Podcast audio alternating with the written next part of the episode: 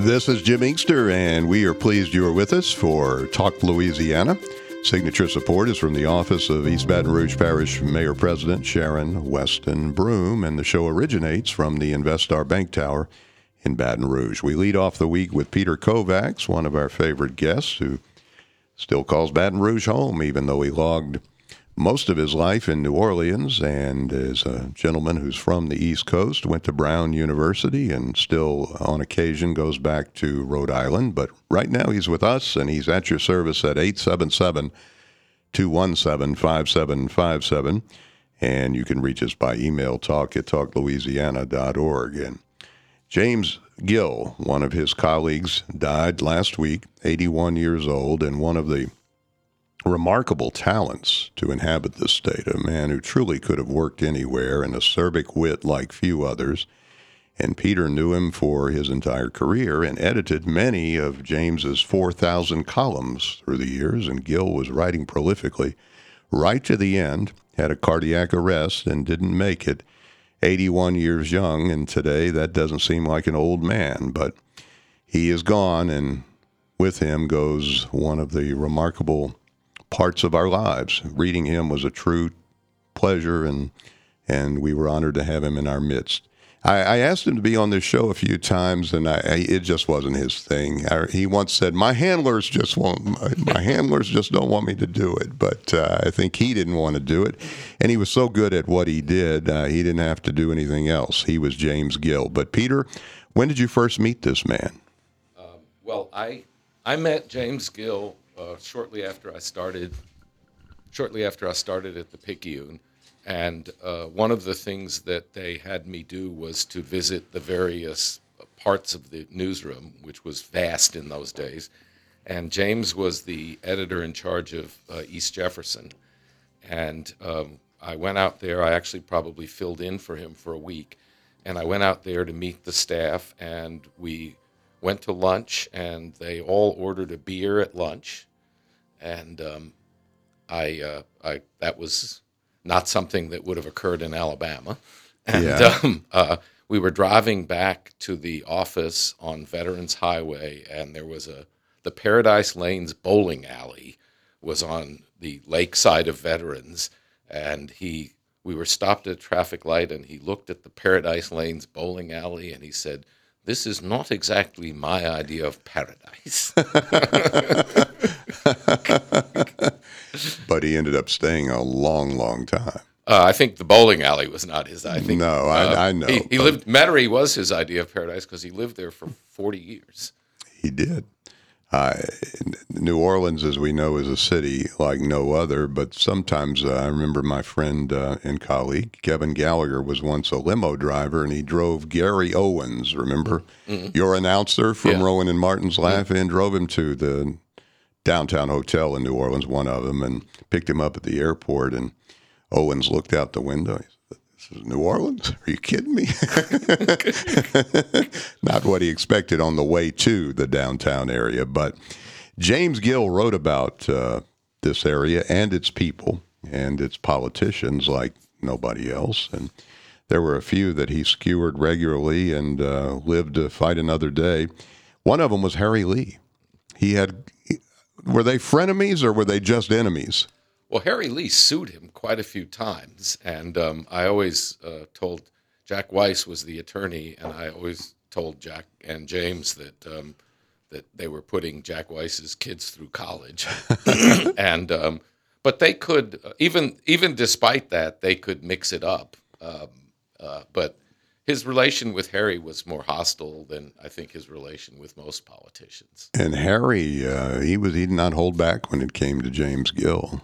No, Harry did not like James Gill. In fact, when James Gill was the bureau chief in East Jefferson, the editor of uh, East Jefferson, uh, it was his staff that uncovered what was Harry Lee's big scandal with um, a rapist. There was a rapist who was imprisoned by Harry Lee and was allowed out during the day. And uh, one day his victim saw him on the bus. And she, I guess, went to the newspaper and said, you know, what the heck? And that led to uh, revealing that somehow, as a favor to someone, they were kind of letting this rapist spend the night in jail and then go out and do what he wanted during the day. And that nearly killed Harry Lee's career. Um, but he overcame it and won re-election, and the rest is history. Well, some of the things Gill wrote about probably helped Lee. One was that barricade in 1987. He won re-election that year, and that may have been the reason why. I think the barricade helped Harry Lee. Uh, I, I think the barricade was Harry Lee's way of putting the scandal with the rapist behind him, and it worked. And it worked. And that was the same ballot that uh, Edwin Edwards um, lost to Buddy Roemer. He, lo- he finished second, didn't go to the post in the runoff, but it was the same night. And Edwards and Harry Lee were quite close. Yeah, Edwards and Harry Lee were Harry Lee were very close, um, and I don't know if they ever discussed James Gill, but now we'll we'll never find out. And James wrote, like few others, about Edwin Edwards. Now, that's a gift that you don't often get to be able to cover 16 years of Edwin Washington Edwards. And the other day I was I was calculating he he was governor for 5,784 days and he was in federal prison for 3,007 days. So he had 24 years of public housing. Okay, that's uh, you're you're one of the few people who could figure that out. So I'm impressed. and uh, James Gill wrote about him and captured him uh, dramatically. But but Edwards, uh, of course, was gold for anybody, and uh, we we were going to remember James Gill. But before the show, I was trying to remember who he made the quote to about the the uh, dead girl, live boy, and it was none other than Um, it was Dean Baquet who went on to be editor of the New York Times and just retired. And um, Dean uh, struggled. I was not involved in this, but he struggled to convince at the time the more senior editors of the Picayune to publish the quote, uh, and and finally did. But after the election, after the election. that yeah, people don't remember that part of the story. I didn't know that. But uh, Edwards was a guy who was so quick, and as I told Peter, he was capable of stealing a good line too. The uh, uh, Wizards Under the Sheets line was actually from Jamie Wax, but Edwin took it and ran with it. But that's one that is all his, and it's one that uh, when he died, it was in every obit, every one of them, and it was Dean Baquet who actually got him to say that. It was a great quote. You know, one of the best things about being Gill's editor was I was the first person to read his column.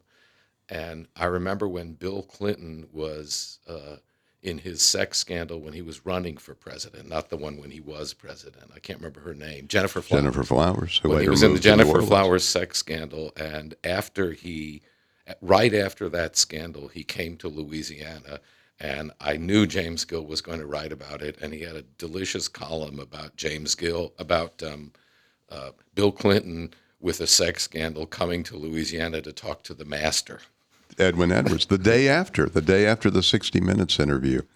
I was there at the Capitol, and uh, the story goes, and it's not refuted by either Edwards or Clinton, but Clinton's riding to the press conference from the airport with Edwards in the car, and they're telling him that Gennifer Flowers just had a press conference and said that they had had a torrid 12 year affair. And he said to Edwards, he says, Well, how, how do I answer that? And he goes, You tell them there's no such thing.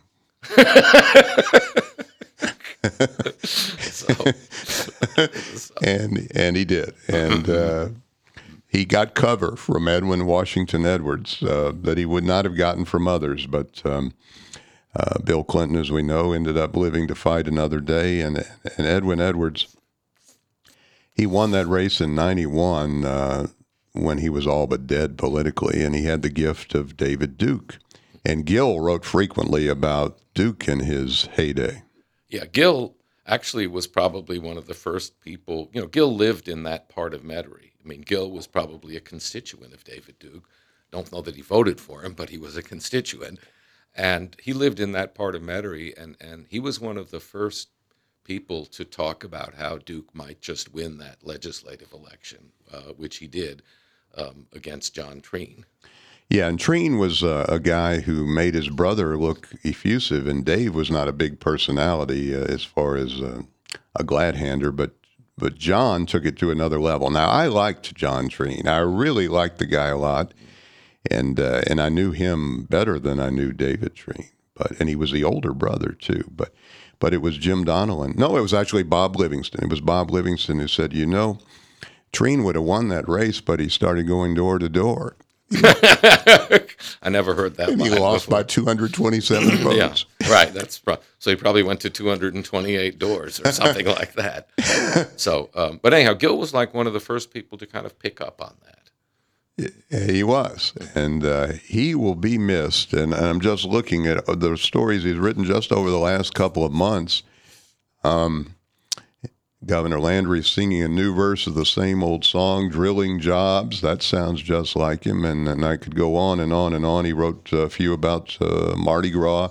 Here's one: Jefferson Parish grew up, now it's growing old. That was quite perceptive from Yeah, James that's, Gill. That's true of Jeff. It that's is. true of It Jefferson. is. And we'll talk more about James Gill and other matters with Peter Kovacs when we return in 89.3 seconds. This is Jim Inkster. You are listening to Talk Louisiana, and your number is 877 217 5757. Emails to talk at talklouisiana.org. Peter Kovacs, the former editor of The Advocate and the Picayune, is with us, and we've opened the show by appropriately remembering the great talent James Gill, the columnist who penned 4,000 columns for the newspaper, died last week at the age of 81, and he was still on the payroll and still writing prolifically as he always did. And uh, listener Jody asked about how he ended up in New Orleans. Uh, he ended up in New Orleans. He was always interested in, I think, New Orleans music. Um, he came to the United States uh, to write a book about uh, horse racing. He wrote a book about horse racing in England, and then he came to Kentucky to write a book about horse racing. Uh, he met his first wife, and he moved to Louisiana and worked at the Houma Courier. And the Picayune hired him about a year later and he tells this story about getting hired that he was called and he was he met with them and he was interviewed for a job as an editorial writer. And they told him you know we really need somebody who's local and really knows the scene and you know had f- knows friends from growing up high school and how they see the world and all that and he's sitting there with his british accent he's thinking why are we why am i even here and then they hired him And then they hired him, and it turned out to be a good hire. He- He was an editorial writer at first, and about a year after he got there, they made a big move. This is before my time, and they merged the morning. He was with the Picayune, and they merged the Picayune and the States item, and uh, used a lot of the duplicative staff in order to build these suburban bureaus and publish specialized editions so that the Metairie newspaper was different than the New Orleans newspaper. And James was put in charge of the East Jefferson, Metairie, and Kenner Bureau, which at the time probably had a dozen reporters, photographers, prep sports writers, etc. And that was where I first knew him. 877 217 5757 for Peter Kovacs. David in Atlanta. David, you're on Talk Louisiana. Good morning, gentlemen. And before I get to my question for your guests, it's an old falsehood. Harry Lee did not put up the barricade. It was Bob Evans. He was a council person in in Jefferson, and he was investigated by the FBI uh, in the banking scandal back in that era. Um, well, okay, I hope that's noted. Uh, and you know, um, Jefferson Parish. Well, James Gill used to get under the skin of Keith Rush, which delighted me to no end. and you know, Keith Rush was a keynote speaker at Duke Fest on July 4th, 1991, at the Old City Park driving range. And he was appointed. Keith Rush was appointed to the Causeway Commission by the Jefferson Parish Council and uh, voted by the people of Jefferson into different Republican offices. And I thought that was nauseating and disgusting All right. for Jefferson Parish to take a, a, liking to a Duke supporter. Mr. Kovacs, my question for you, sir, is why isn't the mainstream media, the so-called uh, what false media, whatever they call it, when when Trump says things like uh, he, he's going to encourage Russia to attack a NATO nation, and uh, you know o- other outrageous uh, talks like weaponizing the Justice Department, why isn't the mainstream media covering this? All right. I, I think the mainstream media is. I, I think the mainstream media is covering it, and um, uh, and I think Trump says those things in order to get the mainstream media to cover them. and he says so many things that he can change the subject too. And when he was tweeting, he he had an even more pronounced way of doing that. But I don't think the mainstream media are ignoring Donald Trump. And and the uh, the irony too is that uh, his popularity remains solid. He he has not been afflicted by negative media stories, nor has he been afflicted, it appears, by four indictments. There has been no one like him. How do you explain his staying power? Well, I think the Republican Party uh, uh, was not necessarily looking out for voters who were Republicans, at least in the view of those voters. But um, I, you know, I'll, I still think Trump winds up losing to Biden again, and uh, he, you know, um, he won that South Carolina primary very decisively. But on the other hand, he, you know, he didn't get forty percent of the vote, and where are those people going to go? I don't know, but um, as we know, Biden has his issues, and the election is getting closer and closer. Dominic in Grand Coteau. Dominic, you're on Talk Louisiana with Peter Kovacs. Good morning, man. Hello, you guys. Hey, Peter. Uh, Dominic here. I used to write for the Advocate for years as a columnist, cross culture and tune in and these kind of things out of Lafayette. Okay, good. But I've yeah, I've met with you anyway. Um, I, a question I got. It's kind of it's a Trump thing. Is why doesn't you know print and broadcast media every time they mention Trump in a story, they're not saying that they should. Why aren't they including the fact that he's a four-time indicted and twice convicted former president? I mean, in every story, that should be in there somewhere, a tagline or whatever you want to call it. I think the indictments are mentioned, but I don't know what he was convicted of. He Uh, hasn't he- been con- he's been found liable in civil court. yeah, yeah, he hasn't been That's not convicted a, of anything. That's not a con- like the other day. First caller for Jeff Landry was by why he supports Trump if he's for crime fighting. Well, well, Trump uh, has been found liable of uh, sexually assaulting a woman in court, uh, but he hasn't been found guilty of anything yet. And if he is convicted, will that matter? Will that be the coup de grace? I could see a scenario in which he is convicted um, and is still the nominee of the Republican Party and loses. I, I still think he's going to lose. Well, it, it I think he could lose, he may lose, but I don't think he'll lose by much.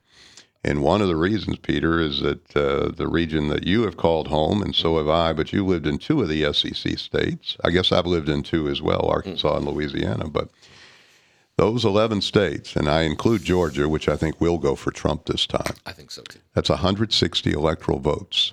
160 when you count Oklahoma, which has just been put in. So, and and by the way, Trump's carried every county in Oklahoma twice. Every county, including Norman and Oklahoma City. Those counties, those university places, are usually tricky for him, but not in Oklahoma. So 160 electoral votes. That means he only needs to get a 110 in other places, and we know he's going to carry the Dakotas and Wyoming and Kansas and Nebraska and Iowa and Montana and Idaho, and if you go down the line, Alaska. He he starts with well over 200 electoral votes, pretty much in the bag. I, I, uh, you can you can invite me back and, and make me eat humble pie when I'm wrong. Well, I, I think gonna lose. well, Biden also starts with about 200 Yeah, electoral yeah, votes. So it comes down to those six states, and in those six states, he's leading in five of them right now. Yeah, I, I, I think there's a chance that he gets convicted in New York, regardless of what you think of the case, just because it's in New York. Oh yeah, And, I uh, agree. yeah.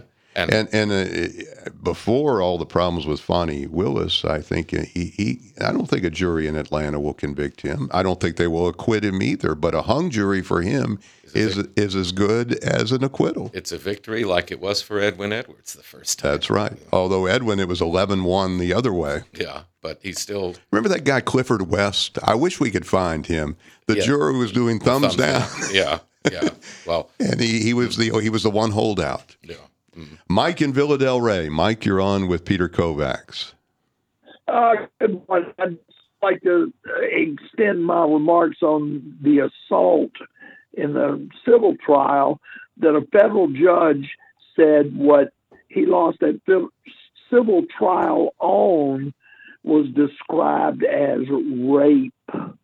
And I'm wondering if Jeffrey Dahmer was running against Nikki Haley, would he get the Republican nomination? All right. Well, I don't think there is a, a, a real comparison between those two. Now, as we know, Bill Clinton, who I, as a politician, I, I admired him immensely, but he also was accused of rape.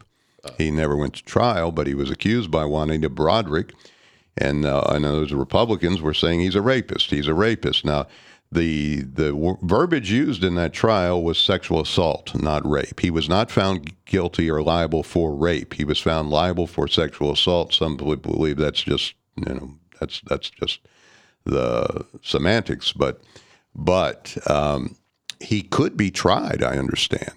And so for that, and that would be an interesting trial because I think he would be vulnerable. Yeah, I don't know what what the status of the whether there's whether it's still eligible. I think the state statute of limitations has changed. So Trump's not out of the woods, no doubt about it. We're back after this. This is Jim Inkster. Thank you for being with us for Talk Louisiana. James Gill, the venerable columnist for the Advocate in Picayune, mostly Picayune, he died last week at 81 after penning 4,000 columns. And Peter Kovacs knew him well. Did, when you edited him, did you ever have to take out anything? Um, you know, editing him was uh, was was enjoyable, but he was a ferocious uh, defender of every word in that column. And if I would suggest something to him to take out or change, um, he he usually was not agreeable to it. And uh, the big thing I, we always would talk about was he- would use English expressions from his youth. And when I would tell him that's not something Americans know, he often didn't realize that because, you know, for example, Right. if you grew up in Louisiana and then you went to England and talked about lagniappe, it wouldn't occur to Or you how he said something like the cow ate the cabbage or something yeah, like that. it wouldn't occur to you that they didn't know what that meant. Right. And we, we, I had a big red dictionary, and I would pull out the dictionary and look it up. And if it said chiefly Brit, then we'd decide I was right. and if it didn't, I would let it live. Well, Harry Lee was so miffed at uh, Gill's writing that he once sent a photograph of horse manure with a note that read, This is a classic example of a James Gill column.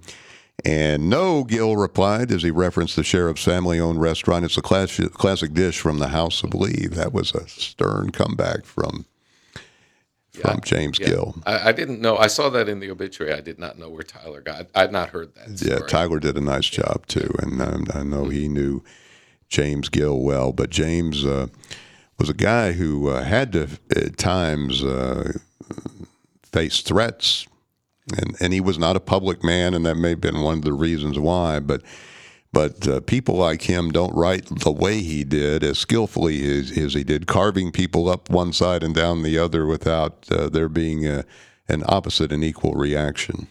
Uh, I don't remember any. You know, uh, this was a more civil era for the most part, so I don't remember any threats against his health. Uh, I mean, there were lawsuit threats, and there were lawsuits, mostly from Harry Lee, and, and mo- most of Harry Lee's lawsuits uh, expired. There was, I I don't know how the law works now, but in those days, a, a lawsuit that was not acted upon for a certain number of years was considered to have been abandoned. Gretchen in St. Francisville. Gretchen, good morning. Yes, thank you. Uh, I'm remarking on uh, the business of Trump uh, speaking about Putin. Um, I think he was not just trying to get in the papers. I think that he really has a kinship there, and it points to what's so key in this election, and it has to do with truth. And he and Putin, and and this is just so essential. They use lies as a strategy. All right. Well, uh, it appears that uh, they do like one another, which is interesting because in the Republican Party of old and not so old, uh, Ronald Reagan, of course, was he was often uh, scolded by Democrats for being too hard on Russia. Well, now it's the world has changed, Peter. You know, it has, and and one thing about Trump is, you know, he he I, I think he exaggerates in order to get attention, and that was certainly not a presidential thing to say. Uh, but his grievance, his initial grievance when he came into office, was that the European NATO partners were not spending sufficiently a sufficient percentage of their GDP on defense, which sort of made American taxpayers the suckers in the relationship. And he did get the European powers to spend more, even before the Ukrainian invasion. He succeeded in getting some of the European nations to spend more on defense. And of course, now the invasion of Ukraine has convinced them that they need to spend more on defense.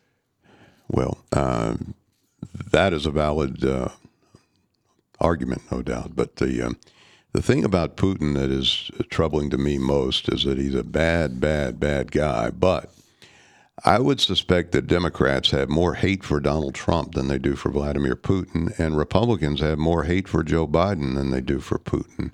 And we're Americans. It shouldn't be that way. I think that's you know I think that's a good that's a good point. I mean Putin, if you look at you know approval disapproval polls, Putin ends up below both Biden and Trump because Putin has no supporters really. You know he he Right. you know um, so his his approval would be you know ten percent. You know Biden and Trump's approval is each forty percent because they do have supporters. And a lot of these social issues that are that are prominent in the U.S., uh, like in Russia, um, I would suspect abortion's fairly rampant in Russia. I yeah I don't that's not a subject. But but in America, if you're a Democrat and you're in favor of abortion rights, you're a baby killer. Uh, but Putin certainly is not a person who uh, has uh, many many levels of restraint when it comes to getting what he wants, and uh, he is a tyrant and a dictator, and he is a killer. And uh, he needs to be addressed in that manner, not to be revered by. What did you think of Tucker Carlson's interview with him? You know, I didn't see it, um, and um, I I don't think that a legitimate journalistic interview with Putin is off limits. Um, No. but it, it should be a legitimate No. journalist interviewing Putin, um, not Tucker Carlson. Well, I remember when Dan Rather interviewed um, Saddam Hussein, and it was a big get. And and uh, Saddam Hussein, he asked him about his popularity in Iraq, and he said, "Well, I got hundred percent of the votes in the last election." And Rather just went on to the next question. Then he was on Larry King. They said, "How could you just let that go?" Well, he said, "Come on now. If somebody says that, the answer is so ridiculous that." That speaks for itself. He didn't have to say anything else. Nobody gets 100% in an election unless they're being forced or they're forcing others to vote for them. Yeah, yeah, that's that's true. Well, Zach in South Baton Rouge, you're on with Peter. Good morning, Zach.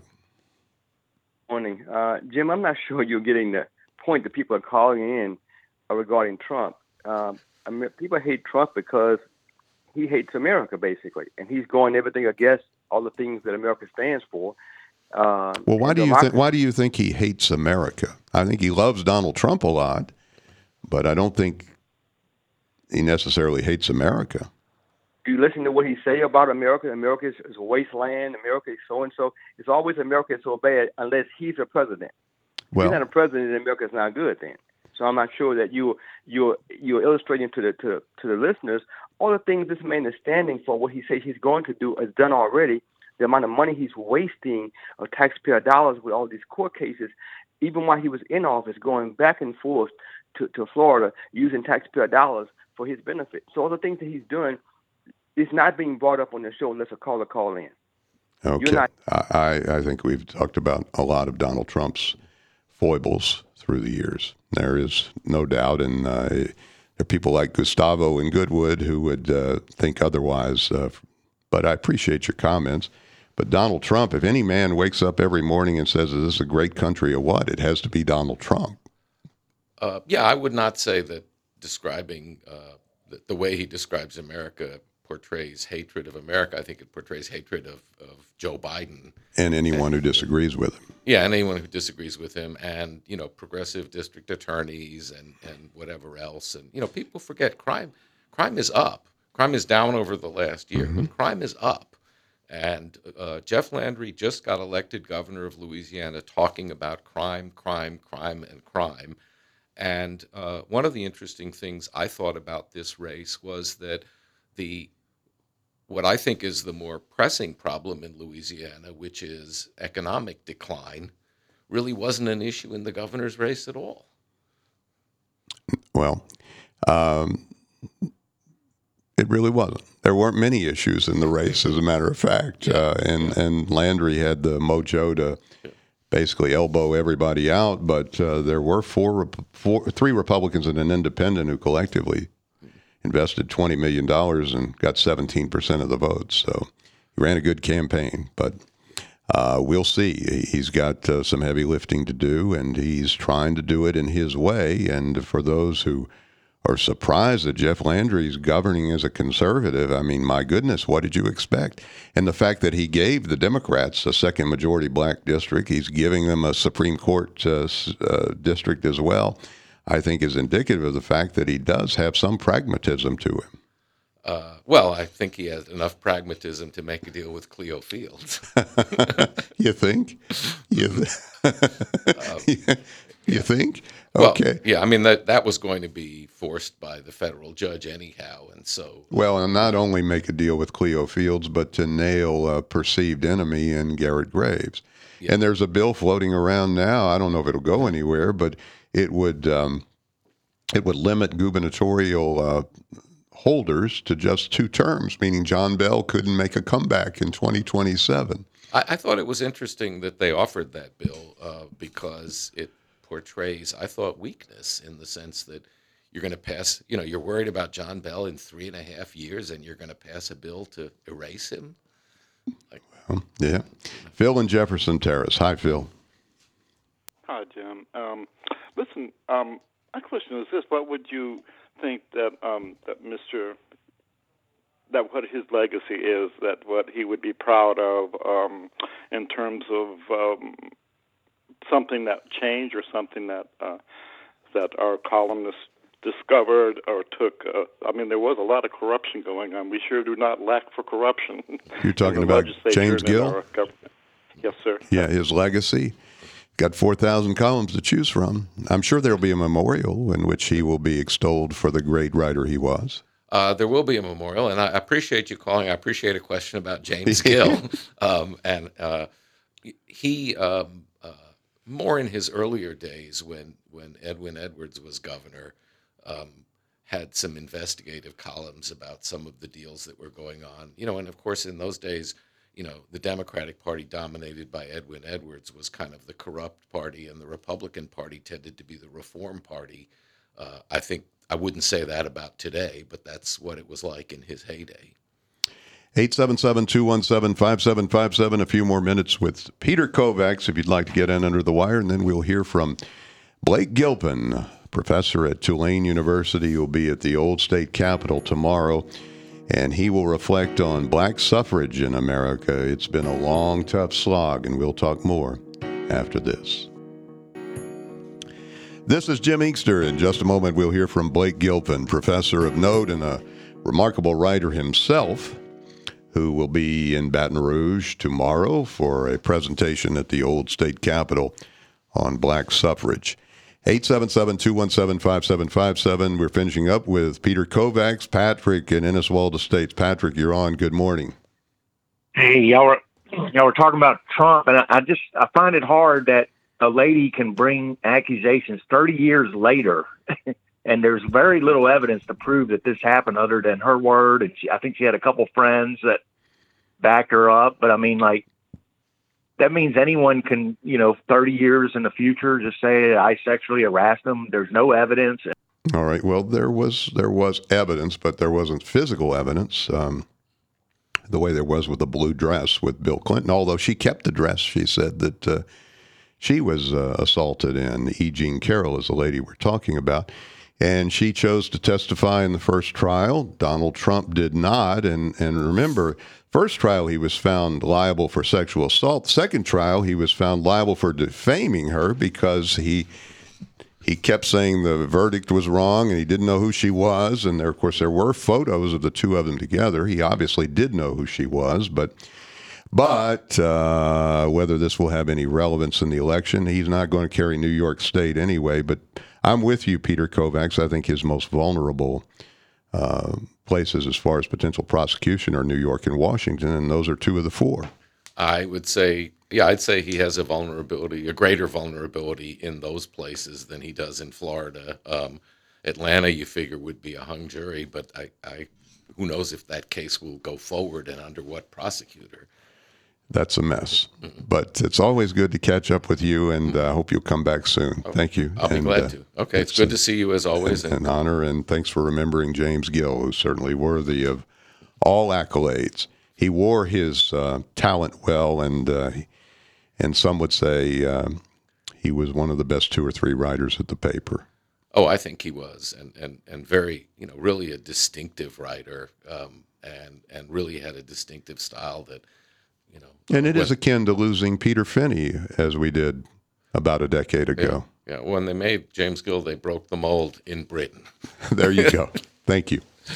We're joined now by Blake Gilpin, professor of renown. He is a person who is a Yale graduate, PhD, 2009, and he is an authority on Southern history and potentially, uh, or, uh, specifically, about the civil rights era and about black suffrage. And tomorrow, there will be a program with him at the old state capitol, and uh, our friend Mary Durusau is quite proud that uh, Professor Gilpin will be on hand. And good morning to you, sir. It's a pleasure to talk with you. Good morning. Uh, thanks so much for having me. Well, I was born uh, when there was still a poll tax and, and literacy tests, things like that. There have been impediments through the years to black people voting in the South in particular. And part of it is that we have a huge minority of black people in the South. In Mississippi, it now exceeds 40%. And some would say that what's happening now is uh, reflective of what happened so long ago. Where are we now, and how did we make any inroads uh, in which black people did get the opportunity to vote without uh, intimidation? Well, I mean, one of the most interesting aspects of this long history of, uh, of Black Louisians and the vote um, goes back to the even the period of the Civil War when um, you know recently emancipated slaves and also unemancipated slaves were flocking to New Orleans, which was under Union occupation, um, to really pursue these rights, um, you know, physically. Um, and that's a process and a sort of dogged determination to um, get the right specifically to vote um, that's been going on since 1862. 1862. Well, in Louisiana, when we look back uh, on these elections, we know we had uh, more people than were reflective of, of uh, people voting, and that was largely because the, the black minority was being denied the right. How was that done? What were the what were the methods used to keep from black people casting ballots?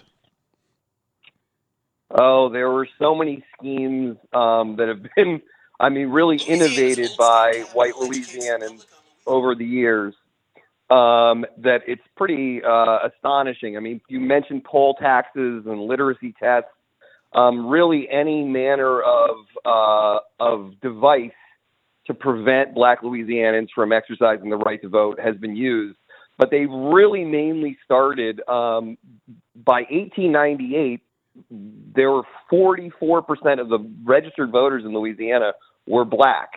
Um, and that's really what I'm going to be talking about um, tomorrow at the State House is this story from 1862 to 1898, which is a story of black triumph and really a triumph of democracy um, in the state of Louisiana that was then very doggedly fought against by white Louisianans for the next uh, up until the present day uh, that effort to keep black Louisianans from exercising the right to vote. How is that being done today?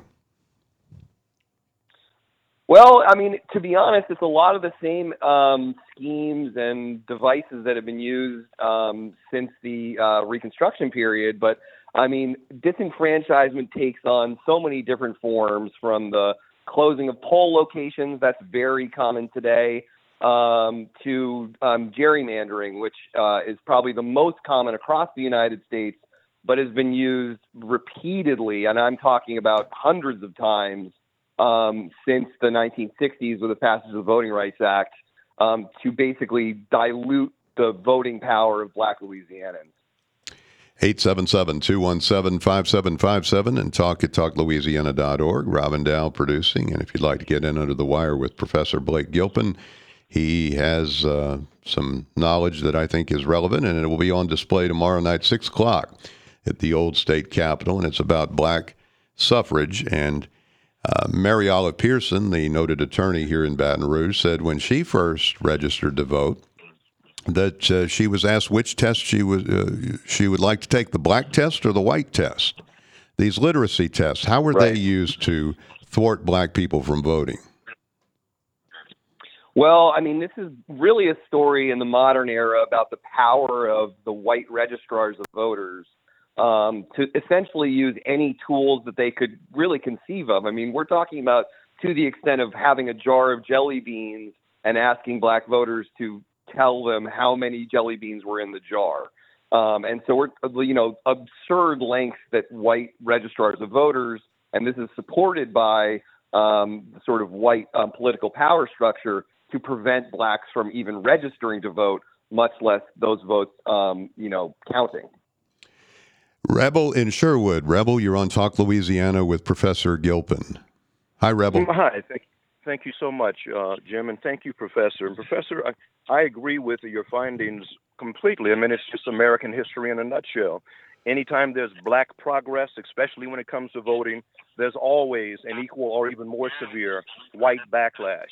And the, the most recent example of that, of course, is the election of Barack Obama. And the fact that today, half of white America simply refuses to accept elections anymore.